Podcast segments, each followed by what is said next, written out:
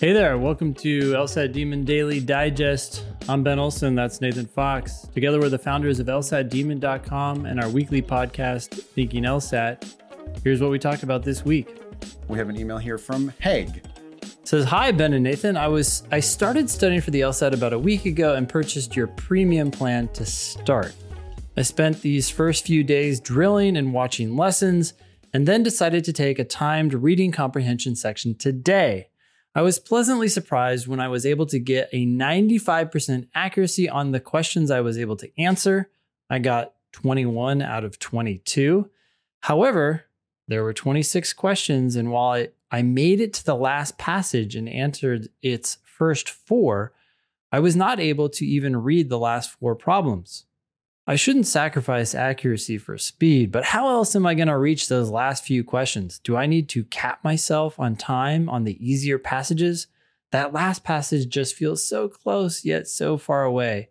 You know, hmm. what's what's crazy about this is that this is so great and it feels like this correspondent is just about to like mess it up by yeah going after those those last few and then yeah. you lose the whole You just started, already- Haig. Just Yeah. just keep practicing. You've got you did one section. There are a hundred practice sections of reading comp to work with. So just just keep going. Um, you I mean, you actually read the last passage and answered a bunch of the questions. So you're right there. I mean, you you need Some people go. are at two and a half passages. You're at Right. three and a half. You are in a great spot. yeah. You just need a little more patience. Yeah, three and a half passages with high accuracy is a great place to be, especially because you just started studying. So just calm down, uh, give it some time. Most people take uh, three months till they're ready for their first official LSAT. This could be a process. That's okay. You're going to see some backtracking. Oh, yeah, it's going to go up and down. Stop looking at small samples. This is one data point. Um, that if you look at every single data point, you're you're going to be emotionally all over the place. You've got to just kind of smooth it out and think about the weighted or not the weighted average, but the um, rolling average of your practice test scores and sections. Um, the way you're going to get there, Haig, is by dismissing the wrong answers more quickly. You're going to predict the answer instead of relying on the answer choices and then doing a process of elimination. You're going to predict the answer and then you're going to start reading A and it's going to be garbage right off the bat. And you're going to go, hey, there's four lines here, but I know it's wrong after the first four words. See ya. And eventually you get good enough at actually understanding the passage and understanding the questions and predicting the answers that you will be able to go fast enough to just do those four more questions. I mean, you're right on the edge of it. But I also want to remind Heg that there are people who score 175 plus and don't answer the last one or two questions Yeah. on occasion. So Yeah, you should never try your goal of these last four is not necessary to achieve astronomical scores. Nope. Get the right answer.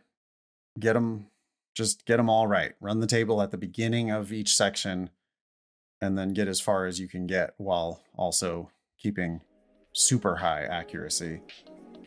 Uh, that's what leads to 170 pluses. This email is from Anya. Ayana? Ayana? Yeah. Hello, Ben and Nathan. First of all, thank you for the podcast and all the helpful information about the LSAT and law school. I am currently a Demon Live member and have been studying part time since June. I've made some good progress. However, I am nowhere near my goal score right now. My diagnostic was 152, and right now I score an average of 162. I have only had the demon for a couple of weeks, but I can already tell the difference in my comprehension. My goal is to get at least a 170 for a fair chance at scholarships. Today, I just started my classes for the fall semester of my senior year, and my classes are very dense. Each class requires about 100 to 150 pages of reading a week, and I am taking five classes in total. Jeez Louise. 500 to 750 pages of reading a week. That sounds impossible. this is why people get to this is why people graduate from college then come to see us for the LSAT and they're incapable of understanding what they read. Yeah, because the only way to read this is scanning. yeah, you're you just that's not possible. So now each all five of your professors are so full of themselves maybe that they think that you're going to actually be able to do their 100 to 150 pages of reading. Or maybe they don't know that you're taking four other classes and maybe that is your mistake ayana. Yeah, maybe or, you should yeah, be taking four un- three. four other similar classes. maybe. yeah yeah. Um man that's a lot anyway my goal was to take the september lsat and apply to law school this cycle. However with the way things are going in my classes it seems impossible. Yeah just don't worry about it ayana take another year. You got your whole life ahead of you. Why? God why would you rush from undergrad straight into law school? Yeah. you don't you just don't need to do that. You're you're only going to be in your 20s once.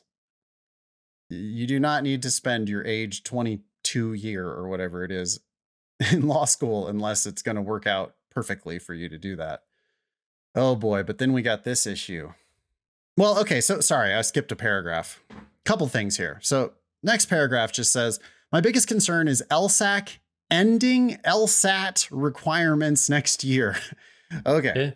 It's the ABA. LSAC. yeah. yeah. LSAC wants the LSAT to stay. hmm Yes. The American Bar Association, um, they have a committee for the section on legal education. They recently changed their mind about a requirement that law schools use an admission test. It doesn't even say the LSAT, it just says an admission test. The committee has recommended that the ABA adopt this new policy and no longer require ABA accredited schools to use an admission test. They have made this recommendation before, and the ABA has not adopted it. They've made the recommendation again. Will the ABA adopt it or not? We don't know. But if they do, all they're doing is saying you're not required to use a test for admissions anymore. And guess what? The law schools love using the LSAT for admissions. That's why they use it as the most heavy weighting. no one's required requiring them to weight the LSAT super heavily in their admissions right now. They're just required to use a test. But they heavily weight that test because they find it useful.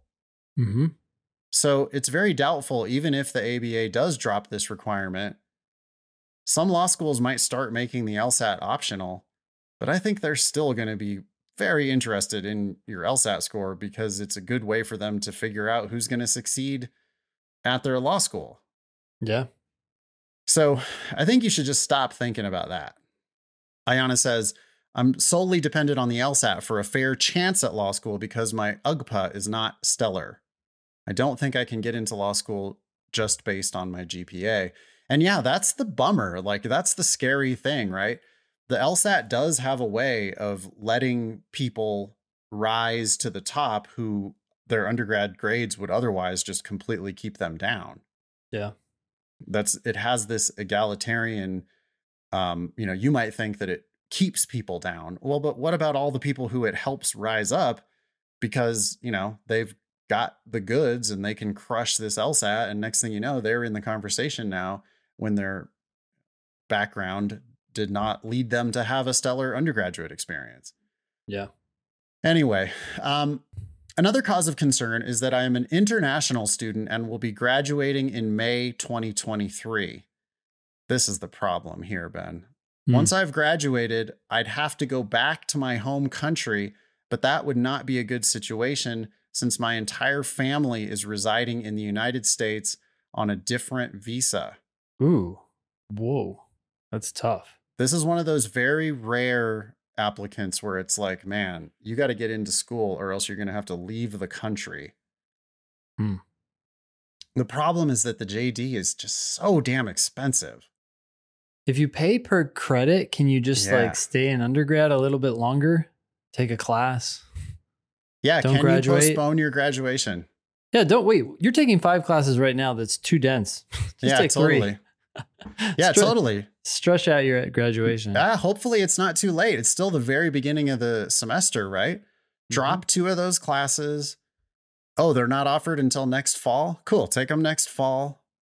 Your graduation gets pushed off by a year. Ben Olson, you're a genius. Ben just solved your whole problem, Ayana. You had the same idea, didn't you? No, I was no, I was stupidly thinking about like, well, what if she enrolled in a community college or some other program or something? Similar idea. Yeah. But no, you're already enrolled in good standing and taking what looks like too much of a course load. Mhm. So push off to it, push one of them to the spring and one of them, or no, you're already, oh, you've got another whole other semester in the spring. You're graduating in May 2023. Man, that semester might also be overloaded. Mhm. Yeah. See if you can lengthen out that year, take fewer classes, then really study for the LSAT, get into the 170s, apply next fall for fall 2024 admission, get yourself a full ride. boom. Boom. You're welcome. I mean, uh, that seems like the clear solution. Anything else for Ayana? No, update us. Let us know what you work out. Yeah, for sure. Email daily at lsatdemon.com, Ayana specifically, to tell us if this advice makes sense because we we want you to do this the right way. We we do not. I mean, Ayana's email ends with should I should I just suck it up and take the September October LSAT? And it's like, well, not if you're not close to your goals and you certainly shouldn't force your law school admission you know there's there's ways to work around this timeline that that don't involve you foreclosing your possibility at getting $150,000 worth of scholarship money.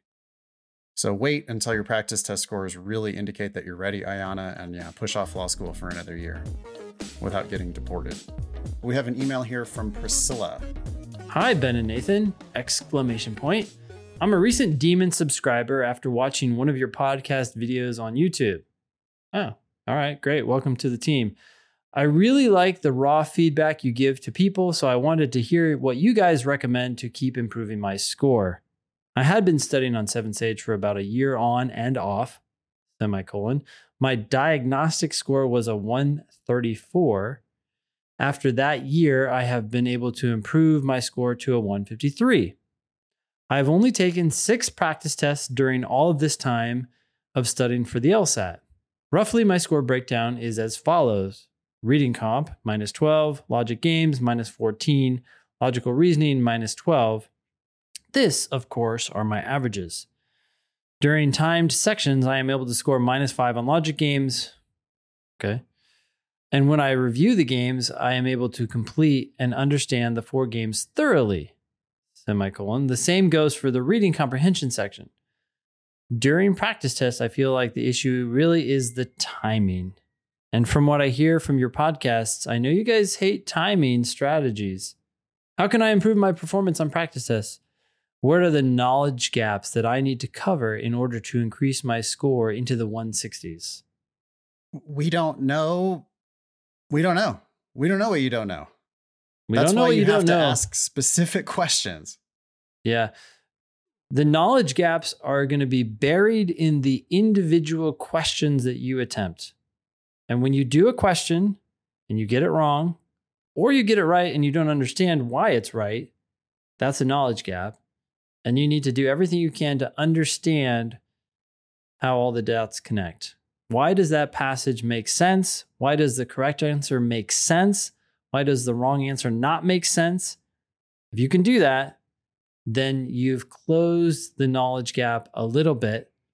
And then you go to the next question. And if you keep doing that over and over and over again, you are going to make a lot of progress and close a lot of gaps. Yeah. Use the ask button, Priscilla. Um, always be, if you're not 100% sure about a question, you need to use that ask button and uh, make sure that the team can help you get to full understanding. If you're a Demon Live subscriber, you got to come to class and ask questions in class, you know, specifically, hey, this one gave me a hard time. Why am I not seeing it here? That's the question you've got to ask. Uh, students always tend to ask questions that are at too high of a level. We need to get more granular with it and just ask detail specific questions about real LSAT, individual LSAT questions. I'm a bit confused here, Ben. It does does it read to you that she's doing better on her timed sections? It seems like.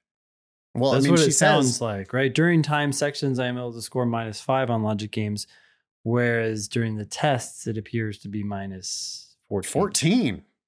It's a big difference. Um, it seems like you're giving the test way too much respect or deference. But weirdly, not doing it during the timed sections.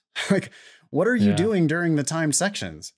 Do that on your practice tests. Like, I will tell you, I'll tell you, you know what? I know what she's doing. She's thinking about the whole thing yeah. in front of her. She's running a marathon from yeah. start to finish at the beginning of the marathon, as opposed to, I'm going to run the next 15 minutes, then I'm going to run the next 15 minutes, then I'm going to run the next 15 yeah. minutes. Not, let's, oh God, what I have to run 26 miles? Well, yeah. geez, forget this. Check out. Yeah, you're on mile one and you're like, oh man, how am I going to feel on mile 26? This is going to be tough. It's like, well, let's worry about mile two. Yeah. That is bizarre that you're doing so well on a timed section minus five on games, but then minus 14 when you do a timed section in the broader context of a full test. I mean, yeah, that makes no sense. So, whatever you're doing on your practice sections, you need to try to take that into your practice tests. She's worrying about her score, probably, you know, like, oh, this is the determinant of my whole life and I have to do this and I want my family to be proud of me and all that. And it's like, yeah, but that's not helping you answer this question correctly. Yep. Refocus. Come back to the question. Cool. Thank you, Priscilla, for writing in. Welcome to the demon. I think we're going to help you a lot. Thanks for you're doing the right things. I mean, asking questions is what it's all about. So keep asking questions, but just try to make them more granular if you can. Uh, we have an email here from Ari. I'd say, say Ori. Ori. Okay. Yeah, Ori. A U R Y. Ori. Okay. Hi, I, that's my guess. Hi, friends at the Demon. I have a question for you regarding where to apply. I love the approach of trying not to pay for law school, semicolon. I don't come from a lawyering family, so I had no idea that was really an option, comma, besides standard avenues of taking loans and applying for outside scholarships. I mean, even if you do come from a lawyering family, most lawyers did not follow our advice and get a scholarship to law school. Your mom or dad, who's a lawyer, might be like, oh no, everybody pays tuition, but they just don't know because they went to the law school, they went to law school 30 years ago and they don't have any idea what game we're playing uh, today. Yeah, the game has changed. The system is broken. And so now you need to play it in a different way. Yeah. Do you think it would be a good approach to use the Demon Scholarship Calculator to target which law schools to apply to, all other things being equal? Yes. Yes, that's exactly what we recommend. That's lsatdemon.com forward slash scholarships. It's not a calculator, it's an estimator. But that can give you a really good idea what schools to apply to. Mm-hmm. I've heard you guys talk about going to the best school you can attend for free but in order to do that, you have to know which to apply to where you would get money, right? Let me know what y'all think. Thanks. All the best, Ori. Yeah, you, that's exactly right. So you need to go to the estimator and put in your GPA, your UGPA, your undergraduate GPA, and then your likely LSAT score or a score that you think you can get. And see what it takes to go for free to schools that you want to attend. Yeah, I mean, if you're already prepping, put your score that you're at right now. Like, what's your most recent practice test score? And then see what kinds of offers the estimator will spit out for you. Then, you know, put in 10 more points or 15 or 20 more points. Or sometimes we see people improve by 25 or 30 more points. But it's astronomically different. It's crazy. So it's wild. Happens. I mean, yeah oh my god if you put in even 15 points of improvement you're guaranteed to see just like dramatic shifts i mean i bet if you put in 15 more points you're going to see like 50 schools that go from no offer whatsoever all the way up to full ride mm-hmm. with 15 more lsat points so yeah play around with the estimator to start to get a sense of where you might want to apply. I guess my other advice would be don't worry too much about where you're going to apply right now because you're still studying for the LSAT. You don't know what your real upside actually is. Yeah. Right? I mean, you might be like, well, I'm at 145 right now, so let me put 160. Yeah, but once you get prepping, how do you know you're not going to make it to 165, 170? And at that point, it's another entirely new world of schools that you should be really targeting. Thanks for writing in, Ori. This email is from Harry. Says, Hi, Ben and Nathan. I'm a refugee from other LSAT prep courses, and I have been with the demon for quite a while. Your instructions are very helpful to me because I made little progress with all previous prep courses, but I improved greatly after adopting your strategies. For example, forgetting about time, focusing on accuracy alone, not skipping questions generally, one question, one sentence slash question at a time, etc. Could I also get your opinions on the popular strategies that I was taught uh, of reading only one passage? and then go to the questions. Oh, so this is for comparative reading. Mm. Have you heard this tip before for Oh, comparative absolutely. reading? Yep. Read passage A, then go answer the questions that are explicitly only about passage A, then Yeah. read passage B and answer the rest of the questions. That's just such trash, Harry. Uh, It's a gimmick. It's not helpful. Not to people who are ever going to like really reach their highest performance on the LSAT. Nope. You read the first passage, you understand it. You read the second passage, you understand it. And as you read it, you realize how it is the same and how it is different from the passage you just read, which, by the way, is extraordinarily short because in comparative reading passages, they can only give you half a passage and then another half a passage, which means you're looking at eight sentences, seven sentences tops. And as you're reading that second passage, you're just asking yourself, okay, what is the author saying here? And how is this the same or different from what I just read? And that's all you need to know to answer those questions. That's what comparative passages are all about. Yeah, I I hate this idea that you're gonna like go try to get some of the points and then come back and then try to read it and, and get all the points. Just a disaster. Yeah. Thanks, Harry. Email daily at lsatdemon.com if you'd like to ask us a question or share some LSAT or law school admissions news. Thanks for listening.